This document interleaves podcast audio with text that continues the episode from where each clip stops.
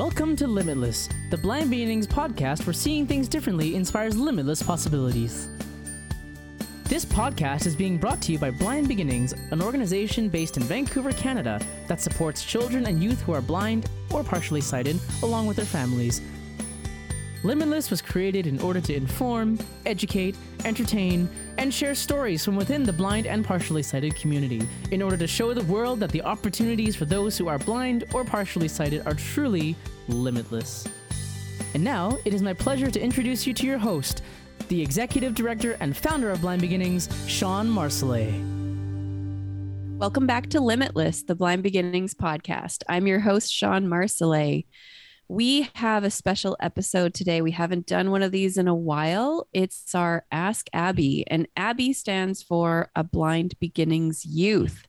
And I have, I had to do the math there, three. How many people do I have with me today? I have three young youth type people. I, I know they're all not exactly youth anymore, but more youth than I am. Joining me today, I have Keisha, Nika, and Colby. Welcome back to the podcast, ladies. Oh, I thank Hi. you.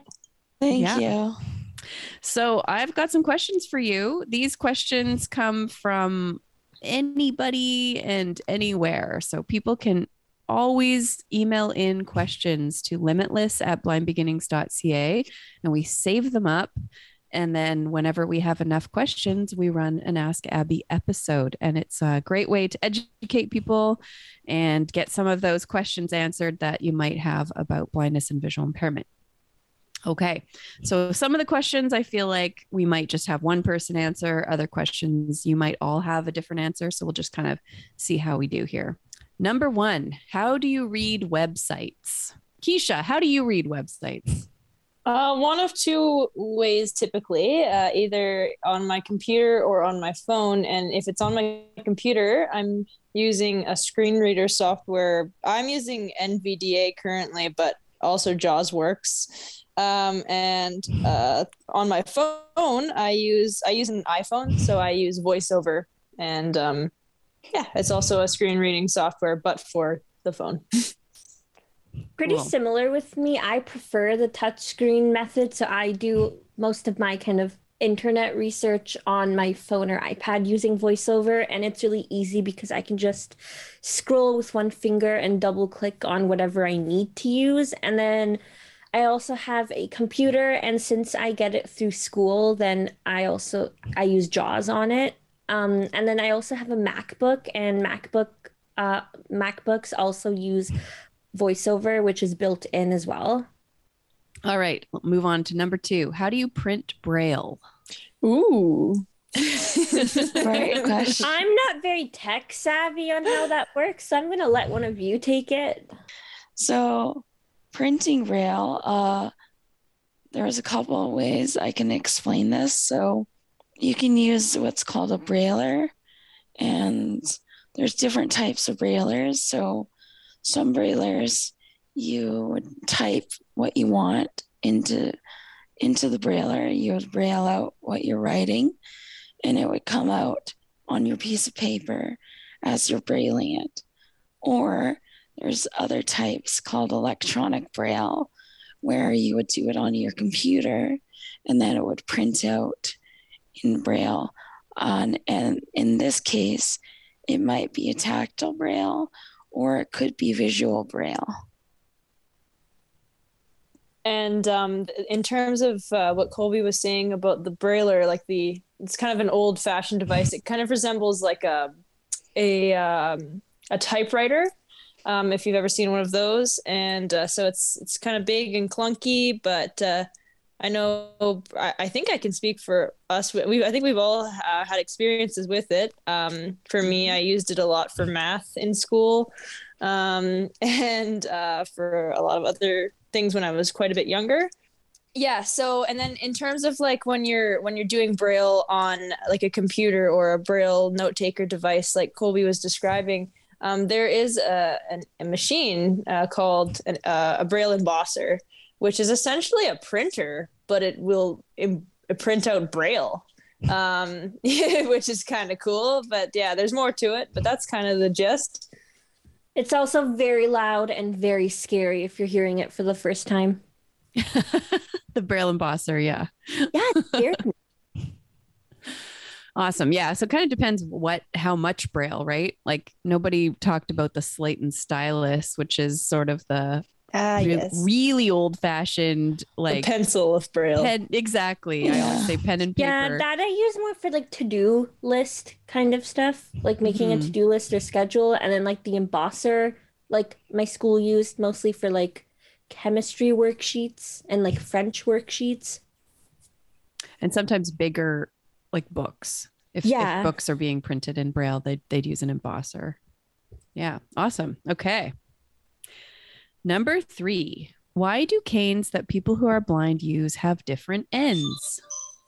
Well, there's different there's different types of cane tips because depending on where you're traveling, um, you might want a cane tip that if you're walking in a rough area, like maybe a forest or somewhere that's got lots of bumps and rocks and roots, you want a tip that's nice and big so it's not going to get stuck in all the dirt and roots and rocks or maybe you're just walking on the sidewalk. So in that case, you can use a smaller tip, and it's also um, a personal preference. I think each person will have one that they prefer. Um, some roll and some don't. Some are better if you're just tapping your cane, and some are better if you want to roll your cane around. I remember in our white cane stories episode, I kind of poked fun at the pencil tip because I really don't like it. And I think Monty kind of explained that that's better for two point touch or like when you're tapping the cane, whereas I do more of the constant contact, like constantly rolling it on the ground. So I prefer the rolling tip for that because I also find the thinner pencil tip gets stuck in cracks. Mm. Yes. Nothing like a nothing like a cane getting you right in the gut. That's right. yes. Yeah, and I remember when I went to like outdoor camps with school, I had like a giant red ball at the end of my cane. Oh, a red Yes. ball. like the like the jeep of cane tips. Yeah. I had that too. Awesome. Okay, the great answer. Thank you. Okay, number four. How do you learn the location of keys on a keyboard? I'm assuming we're talking about typing, like a computer keyboard, but I guess it could also be a piano keyboard, uh, any kind of keyboard. So, how do you figure out which which keys are which? I can remember being um like when I was uh probably in my early years earlier years of elementary school when we were kind of learning computer stuff um mainly just being being like familiarized with the keyboard with um like the um not uh I remember being heavily discouraged from hunt and peck because that is a fairly visual uh, thing to do, which is that's when you're just using your two index fingers and you're just going dee dee dee dee dee like all over the keyboard, uh, which a lot of people do do apparently. But I was like heavily discouraged from that and told to like like place my fingers like along the home row of the keyboard so that um you know the the one that says wait yeah I don't I don't know how to how would we explain that the one right below the QWERTY row. I think Um, people know what the home row is, but It's it's, like the the, J, the J and the F are like kind of labeled. yeah, they have little. Oh, that's it them. too. Yeah, I kind of forgot about that. yeah, so I don't know. It's like a, for me, it was a case of memorization, but I'm interested to know what you guys think. Similar. I mean, a couple of them, like the numbers or like the function keys, I'll put like a couple like stickers on just so I don't have to keep counting like one, two, three, four. That too. Yeah. Actually, you want to know a weird, funny story about this? Yeah, we do. um, when I was like, my very first cell phone was uh, one a flip phone, but it had a tiny little keyboard. I don't know if you guys have seen those. Yep. yep. yeah and um a- and it uh that actually really helped me learn the keyboard uh for the laptop because it was like i i it was really small and easy to figure out. And then you know you're texting up storm to your friends and then before you know it you actually it's transferring over to the keyboard. Wow. I way back in my day, we had to I learned on like typing tutor and it it literally starts you with F and J and you're just doing like FFF space JJJ space FJF space JFJ and then it introduces the next two letters and the next that. yeah okay Yes, yes. so we by the that too. time you like you go through that whole program you you know you've memorized a few letters at a time until you've memorized all the letters i always say to Yeah. people sighted people aren't supposed to look at the keys they yeah, just do right like like your fingers are over top of them really it's not designed for you to look at them so blind people aren't we're just typing the proper way you you get really familiar with where the keys are, and then you just remember, memorize. Mm-hmm. can you fall asleep with your eyes open I certainly cannot. Cannot either. Yeah, neither can I. Yeah, me either. And honestly, I don't know because I'm asleep. So I mean, Also, can like, I has any get a like little? Can I get a little like scientific here? sure.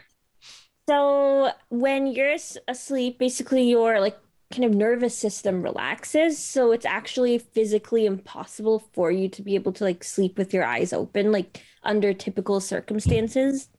Hmm. interesting. Oh, Well, that I- I is was just- interesting. I was just thinking about how dry, like if you have, um, if you don't have prosthetics anyway, how dry your eyes would get um, from just having them open. Like I, I can't do a staring contest for more than a few minutes. That's true. okay. Yeah. When you are traveling, how do you know where you are?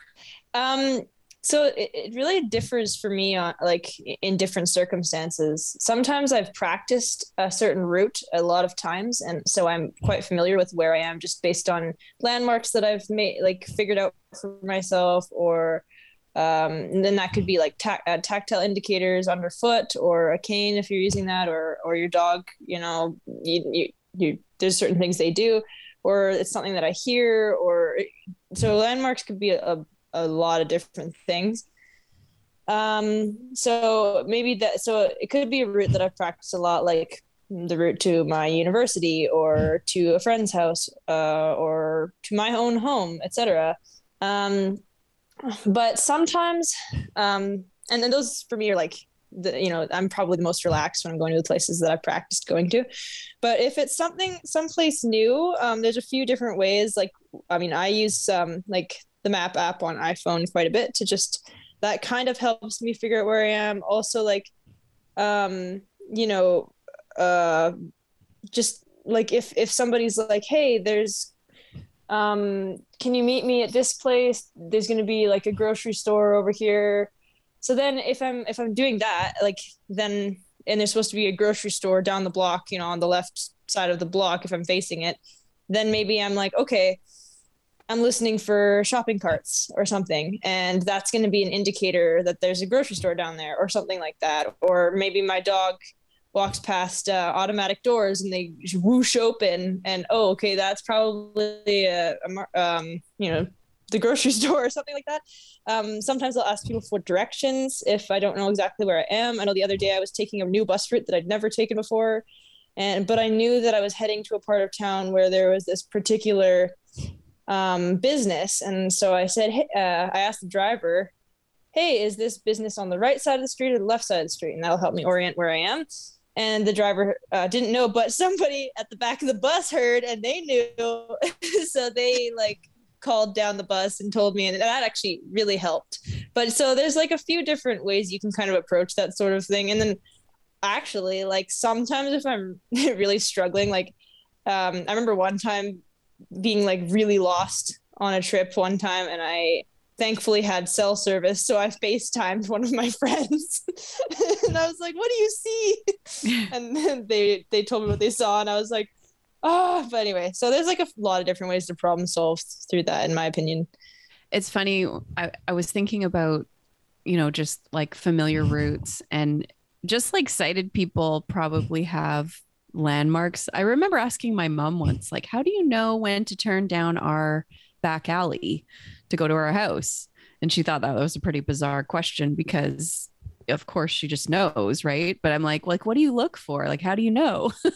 and there's just things you do automatically. You know, you turn at the yellow house or you know whatever. And it's the same for us, it's just non-visual. So it might be like, oh yeah mm-hmm. there's this pole here or there's a tree that overhangs that i that always kind of like brushes the top of my head as i walk under it or there's a, a brick wall until they prune the... it yes yeah. certain times a year that tree hits me in the face actually which i'm not a fan of or like you'll hear a bus shelter because it's it's like the, the sort of alcovey sound as you walk by or things like that so um, I think the thing is I'm great in familiar areas that I've done, and then in unfamiliar areas, I either have to go with an orientation and mobility specialist beforehand, or when I'm with a friend, I always like memorize the route. I kind of joke that Clement's like my honorary O and M instructor. Um, he's not qualified, but he's great, and uh, yeah, and I just find that like the map app, for example, doesn't tell me like when I should cross or when I should turn. And that's kind of my thing I struggle with with intersections is like, how do I know when if I should cross or like turn left? Um, so usually like I kind of found that certain apps like Microsoft Soundscape or even the Seeing Eye has a GPS app and it actually will tell you like exactly when to turn and it'll tell you how far you are from an intersection or a street. And I found that really helpful and I used it when I hmm. went to an, the island a couple weeks ago. You know, something else That's cool. that I do if I have to go somewhere I've never been is um, I've had friends that are sighted look at Google Maps or Google Earth, or I don't know how they do it, but they can like view the block that I'm going to be. So, you know, I know I have to turn left and walk three blocks, but it's like partway down the block. So they'll be able to tell me, well, you're going to cross over a couple driveways. Well, exactly how many driveways. Uh, and then, you know, walk wow. a little bit further and it might be on your right. And I've used that to figure out how to find something. And it actually works pretty well.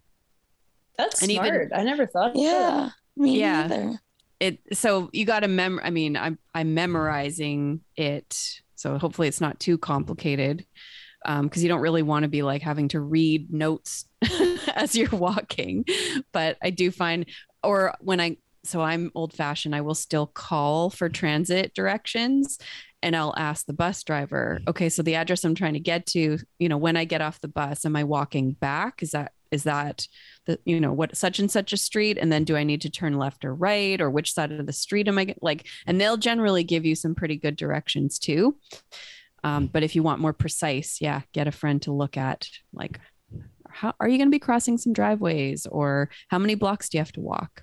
That was before there was gps but i still use those. Next question. Are apple products easier to use for people who are blind well, no. easier than what? Yeah, I know. I was just thinking that. Are we saying is Apple easier than Android, or are we saying is are Apple products easier to use than for blind people than for sighted people? Like, I'm not really sure. I mean, like they have the built-in kind of voiceover, like we mentioned before, so they're kind of like the automatically, basically accessible. Right. I think that what I would say for myself is like in terms of phones, I haven't really spent a lot of time with Android, so it could it could be yeah. Uh, with with some time I could figure it out maybe. But I I find the accessibility on iPhones is really good. But for me, I prefer like a Windows PC laptop to uh, to a Mac. I think that Android phones also now have built-in yes. voiceover equivalent, right? So now a smartphone is pretty accessible across the board, but Apple was the first to have something and I would I would say the majority of blind people have chosen Apple, but that might be changing. I think okay. from what I've heard is kind of Android is good if you're really techy and like doing a lot of customization options. Mm-hmm. Like fancy things that I don't understand. Me too. So, if you want more details on Apple versus Android, you can actually check out episode 31 of the podcast, where we talked at great length about that, uh, specifically in terms of accessibility for people who are blind. All right, next question. This is a good one. How long does it take to learn Braille? Is it hard? Double barrel question. Yeah, I think you can each answer this question. I can. For me, it's kind of like I compare it to learning print. So whenever uh, in kindergarten, my class would be working on writing or learning letters and numbers, I would be with my vision teacher and I'd learn Braille. And I kind of learned basically how to write Braille the same time as everyone else learned how to write print. And I learned the different punctuation the same time that we were taught punctuation, like the entire class and then contractions came later in grade one, two, and three. And that's kind of something gradually we started working into our lessons, like with my vision teacher.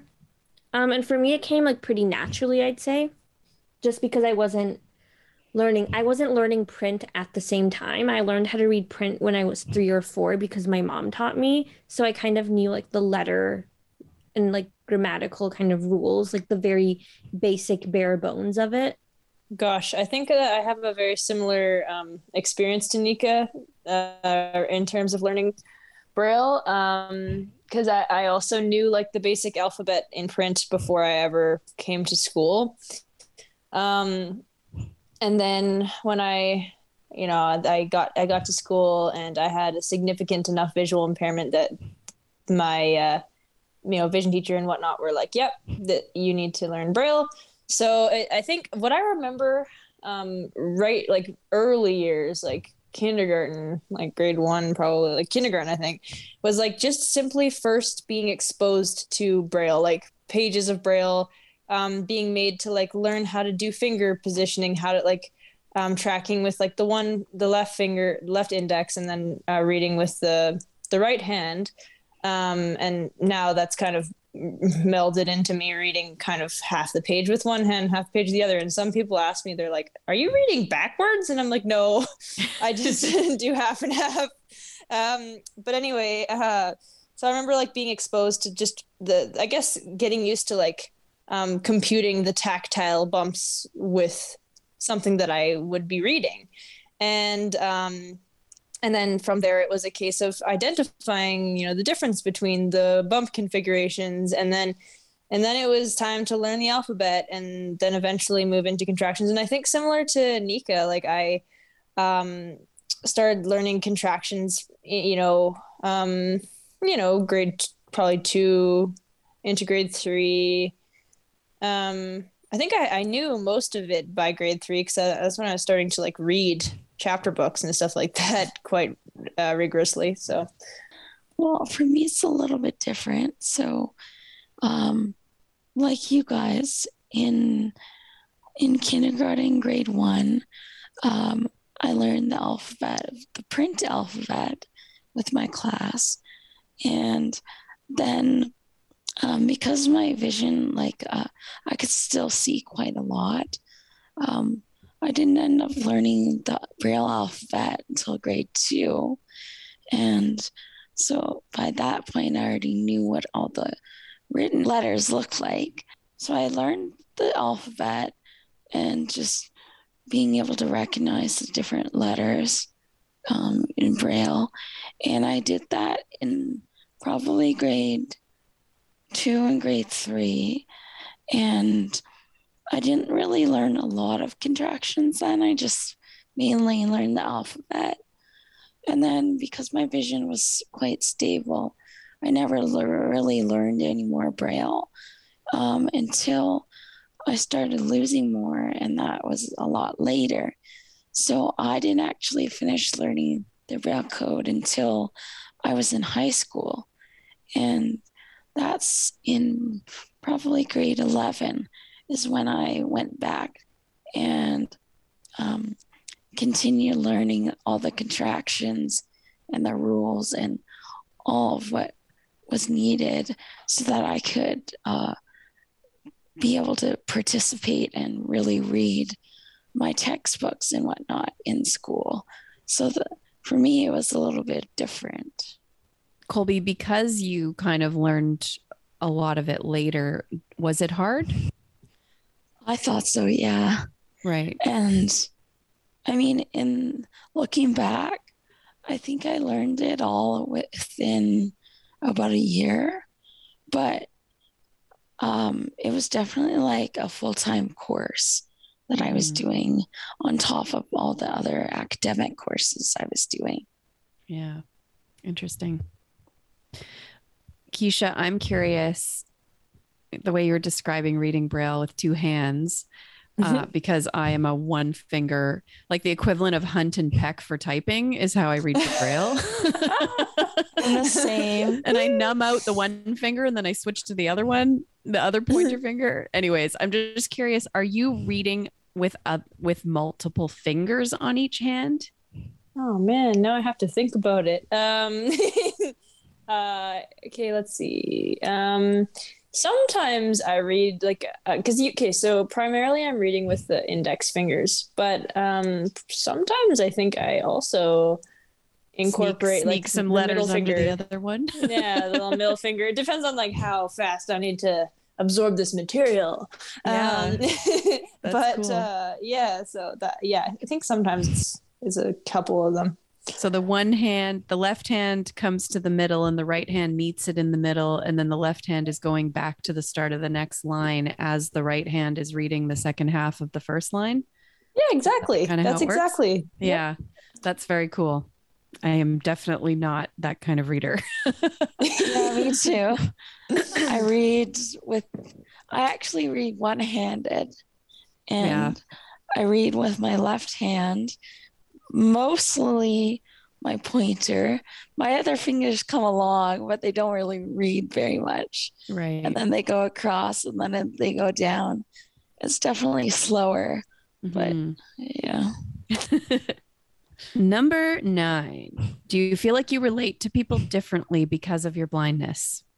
Mm. Wow, that's deep. Mhm. Uh-huh. I would say that I can relate to people who have gone through challenges and have to overcome barriers um, a lot easier because I have had to. And I feel like um, I've also had to problem solve. So I feel like you can relate to other people that have to figure out other ways of doing things. I think that like um I really like how you answered that, Colby. Um I think yeah, because that's that's very interesting because it depend uh, for me I think it's like sometimes I don't I, tr- I try really hard to not always think about the blindness part of my life first. Um and I think like yeah, it definitely comes up a lot and it definitely causes a lot of challenges and problem solving opportunities and um, also opportunities to do things creatively and um, differently, which is cool. I mean, seeing things differently.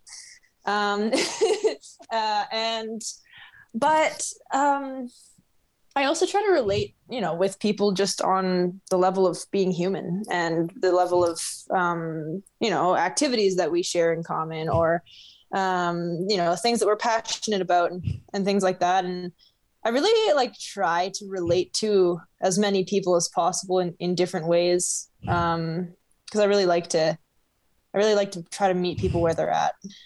I think naturally, I also kind of tend to gravitate more towards people who are also blind and visually impaired because they have kind of the lived experience. And then typically, I find that people who have maybe other things they're dealing with, like maybe they have dealt with racism, or maybe like they're, you know, different because of their sexuality or like gender identity, I find I'm more, guess, empathetic and I'm very like open-minded. I'm not sure how much of that has to do with my disability specifically and how much of that has to do with just that's how my personality is naturally. Yeah, it's interesting. I, I was thinking about how would I answer this, and uh, certainly there are things I I would have a hard time being able to relate to, like uh, maybe the experience of driving in traffic. I mean, I know what it's like to be in traffic as the sighted person, and I'm and when when people are driving and they're being angry at the traffic or at at drivers, I'm sort of like I have a hard time relating to that because I'm like, but I don't have to be on a bus right now. So, and we're comfortable and we're dry and we can listen to the radio and eat snacks. And, you know, like there's a lot of benefits to just being in a vehicle in the first place. So it doesn't impact me in the same way so I don't know. There's just like there's probably some experiences that people have had that I haven't, and then there's experiences that I've had that they haven't, and they might have trouble relating to me. So, but you're it's not just about blindness; it's it's the whole package, right? It's all of your lived experience. But it's really interesting question. That your little um, anecdote about driving made me think about like uh, I remember sitting with some uh, some friends and they saw something um, you know that when something that was happening in our near vicinity that they were like oh my gosh like you you should be really glad you didn't just see that like that was really off-putting and and it made me think to myself like yeah i guess people with sight like see some off-putting things and they have to just deal with that image now like mm-hmm. yep yeah. like gory like... stuff on tv yeah, yeah. I mean, I joke sometimes and I'll say, well, I never have to see anything I don't want to see. Yeah, so it's true. Oh yeah, like one of my swim coaches and I were joking about that a couple weeks ago.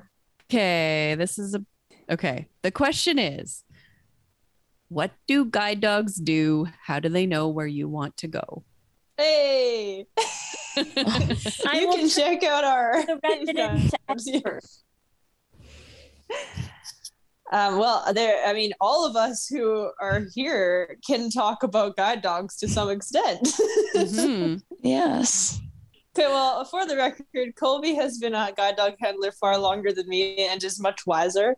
Um, um, but I I have um, been working a dog for a year now, and I hear him clicking by in the hallway right now. Um, anyway, so basically, how does a guide dog know where you're going? Well, so the thing that you have to understand about guide dogs is it is not the guide dog's job to do everything and be a machine. Um, the the guide dog's job is to listen to you as the handler because you're a team, and when you um, command your dog who has been specifically trained to and you've been trained with them at the beginning of your partnership to understand what they the commands that they've been trained to understand and the ways that they've been trained to understand them. Um, so then when you begin to work a guide dog you are in charge of knowing where you're going. You can't whisper in your dog's ear and say hey go to the grocery store. Um, and they'll just be like right on. I know one down the street um, you've got to be you've got to plan the route in your mind just like you would with a cane or if you're walking or driving your car. And um, and you have to um, you have to be prepared and you have to know where you're going because essentially you're going to tell your dog things like you know go forward go left go right. And um, and they will their job is to guide you around obstacles so that you don't have an accident or an injury. Um, and they're also in charge of um, w- w- um, stopping when there's traffic and things like that, so that you uh, don't uh, get you know hit by a car or things like that. But it's also up to you to still be paying attention to your surroundings, still be alert, um, because also dogs make mistakes. So that's you your own um, caution is the second line of defense for your like for your well-being. Um, so that's essentially how I would describe working with a dog. I think you explained that really well. I I think it's quite a misunderstanding about how guide dogs work. Um, I've I've definitely had people ask me or think that a dog just knows where I want to go and will take me there, and that's not the case. Like Keisha says, it's up to the handler and the team together to be able to get to each place that they want to go together and independently. And so it's just as important for me with using a guide dog to know how to get somewhere as it is if you're using a cane. One of the things that I think is pretty cool that guide dogs do is the sort of disobedience on purpose. I think there's a name for it. So like if you yeah, tell the so dog it's called uh Keisha, Is it- you know. Is it is it called um Uh it's called selective disobedience or I can't Oh, I remember thought it was what it's called intelligent disobedience. Yes, Yes, that's, that's the one. Yes. Intelligent Intelligent disobedience. disobedience. Yes. So if you tell the dog to go forward and there's an obstacle, a hole in the ground, uh, something in the way, they'll stop. They won't go. and it's also something that they'll train the dogs to do if you're at a cross crosswalk or a street crossing and there's a car coming in for whatever reason if you don't hear it or you think it's safe to cross and the car is coming um, the dog will back up or not cross the street. And it's the same if you're at a subway or a train station and you're getting too close to the train tracks, the dog won't let you get, um, won't let you walk off the edge where they're not supposed to um, for your own safety. Yeah. It's pretty cool. Okay.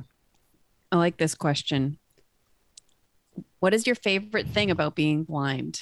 Ooh, this is a good one. Oh, I like it. yeah. Oh my goodness. Um, I get, I'm not pausing because there's not things. I, I actually there are actually a lot of things I've learned to love about being blind. Um, yeah. Yeah, it's hard. I can think of a lot of reasons, um, anywhere from like very deep ones all the way to kind of more surface level ones. But I think one of them would probably be the people I've met. Just because I think if I were sighted, I wouldn't be able to kind of be involved in blind beginnings. And people kind of have told me, oh, yeah, but your life would be so much easier. But then the thing is, I value people and relationships more than physically just being able to live my life. And I'm still able to live my life being visually impaired. And I think some of my closest friends are blind and visually impaired. So I think, kind of without that, I don't know if I'd ever stumble across them or be able to meet them. And they're amazing people, not because of their like disability, just personality wise and I don't think I'd ever know them. So Mhm. probably that. That's nice. I think for me, um, excuse me, I um, I really agree with with nika Like, um, kind of learning to see people on a on a on a deeper level, like see past the surface level stuff, which I know sounds kind of cliche, but uh, I find it really is is the case a lot of the time. The other thing is like creative problem solving has become like such an and, and like problem solving on your feet like what a great skill that we all kind of have no choice but to learn and Mm. then for me the other thing is and i don't know if this is like a personality thing or like but i and i think that sighted people um a lot of people know this like they've felt this skill as well or this um you know trait or whatever but being able to um like learning how to reframe um really uncomfortable or not the best experiences into like learning opportunities and like adventures even. Um like of course that's not the case all the time. Like sometimes I'm like okay i'm i'm done with this all these challenges but sometimes it's like okay this is actually kind of cool. And um i just learned something quite valuable today like um so that's kind of a cool thing Yeah. Well, I would have to agree. Um, for me, honestly, like meeting the people that I've met, um, and and being able or um, not being able, I guess, to judge them based on surface level appearance and whatnot is really um, great, and I think it's allows me to really meet people and just get to know them for them and not um, for any other kind of bias. And I just all the opportunities I guess I've had if I if I wasn't blind or in the, if I hadn't lost my vision, I wouldn't have the same opportunities that I've had with blind beginnings, with school, with the people I met. um, I want to have a guide dog. Um, Hmm. Yeah, I think there's a whole lot of great things about being blind, and oftentimes most people don't see those. And I think it's important to be able to share and let people know that there's really some great things about being blind. Mm, I agree. It's so you guys are awesome in your very lovely reasons. I'm gonna be more superficial. I um honestly the first thing I thought of when I saw the question was a free bus pass. Like that is very valuable. But anyway, Ooh. but that's kind of silly. Um, no, I actually really like that I I feel like I'm better. How do I say this? My memory is fantastic. My ability to hear, touch, sense, remember, like just all of that. Like I do, it's not a thing that, you know, it's sort of one of those misconceptions that when you're blind, all your other senses are enhanced, but you do have to use them because you don't have the primary sense of vision. So you do learn and and and strengthen those other senses over over a lifetime of relying on them. So, you know, like I I feel like I can smell the flowers that other people don't even notice because maybe they Mhm. see them or I can smell that it's going to rain or I can feel something in the air or even just like a little bit of intuitiveness or being able to like feel people's emotions which I just feel like I'm more in tune with my other senses and that kind of makes me feel like a superhero sometimes um and the ability to find things in the house that the sighted people can't because I'm using my brain and my memory just like gives me such joy. yeah. Uh, well, and like, I mean, it's pretty neat being able to bring my dog everywhere. Yeah. Right. Uh, Where do you buy your canes from and are they expensive? Oh Lord, what is the name of the place that we buy canes from? I mean, it's Ambutech. Ambutech. Yeah. They're like 60 bucks ish, right? yeah. Um, next question. And I don't know if any of you do this. So, how do you read music? Oh, I do actually. Um, Awesome. there is Yes. braille music, and it isn't very common. I only know two other people who read it, and I learned it because my piano teacher was blind. But there is like braille music code, and it's not very easy to get braille music produced. I know that there's certain computer programs which are beyond my scope of understanding typically what I'd have to do is I'd get my music sent out to a guy in Alberta and he would make my braille music for me. Wow. Not super practical. Mm. yeah, just go to the store and buy the piece that you want to learn. Yeah, and the thing is I used it for choral music and piano music. And piano music it's fine, but with choral music I could only have my part because if you were doing a suite mm. of songs and sometimes 11 parts, so if you had 11 parts written out in braille music it would just be a huge chapter book. Right. Uh, I did learn braille music when I was in when I was in band in middle school, but then I discovered this really amazing thing where you use your fingers to play an instrument and you use your fingers to read braille. That's exactly what I was going to say. So you have to memorize it anyways. Like you you can read it to learn it, but you can't read it while you play in a lot of cases. Yeah, That's the nice thing about choral music. Right. True. Well, I got to say even piano with my vision, like I did read music with my eyes when I was younger. Um, but I couldn't play and read at the same time because I could only see one line of music at a time, like the right hand or the left hand, not both. So I would have to memorize it anyway. So it's kind of the same idea. Cool. Okay. Our final question. it's a funny one, actually. okay, it's a good one to end on. what would happen if a guide dog saw a cat? Would they chase it? that depends on the dog. Yeah. um, Richard, ha- Richard is my guide dog, and um, but at the school I got him, they actually have a couple of cats that they have loose in the halls um, as distractions for the dogs. And since I've had him, he's never tried to go after a cat, thankfully. um, but there was some dogs when I was there that did try to chase the cats. So I guess it depends on your dog. Right.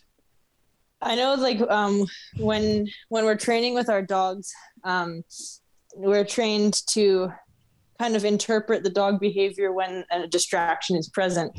And that could be a dog distraction, so another dog that that our dog wants to interact with, or a human distraction where one of you humans who would don't do this um, who would come up and try to like pet or call or beckon to the dog um, and then there's like food distractions and things like that but i know um, often like like i've had my guide dog be a little bit distracted by a cat before on harness actually at the trainings i went to the same school as colby the seeing eye and they do have those cats and those cats are quite bold and they don't care about a thing um, and uh, my dog did pull like towards the cat on harness, but I just um, corrected his behavior and then he uh, went back to being a good boy. But when he's off harness, he's in love with cats and he just wants to get right in their face and he wants to hang out with them. But when he's on harness, he knows it's, it's work time. So awesome. I don't think my dog chased cats when I had my guide dog, but I don't I don't know. She was just she she really liked other dogs though. That was more Oh, the issue. yeah. My dog loves other dogs. Well, thank you so much, all of you, for your insight and your wisdom and answering all of these questions. I really appreciate you being here today. Thanks, for having us. Yeah. And if you have questions, please send an email to limitless at blindbeginnings.ca. We would love to answer your questions in another Ask Abby episode. You've been listening to Limitless, the Blind Beginnings podcast. If you have a question, a comment, a future topic request, please send us an email to limitless at blindbeginnings.ca. Please share a podcast with a friend, like, subscribe, leave us a rating, and join us next time.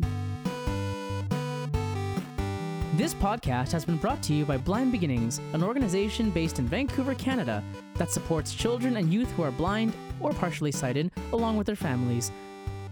Music for this podcast is composed by Sean Bishop and Clement Chow. Production and audio editing by Rob Minot. For more information about Blind Beginnings and the work it does to support children and youth who are blind and partially sighted, along with their families, visit us on the web at www.blindbeginnings.ca and also remember to follow us on Facebook, Instagram, and Twitter. We thank you for joining us, and we look forward to seeing you next time.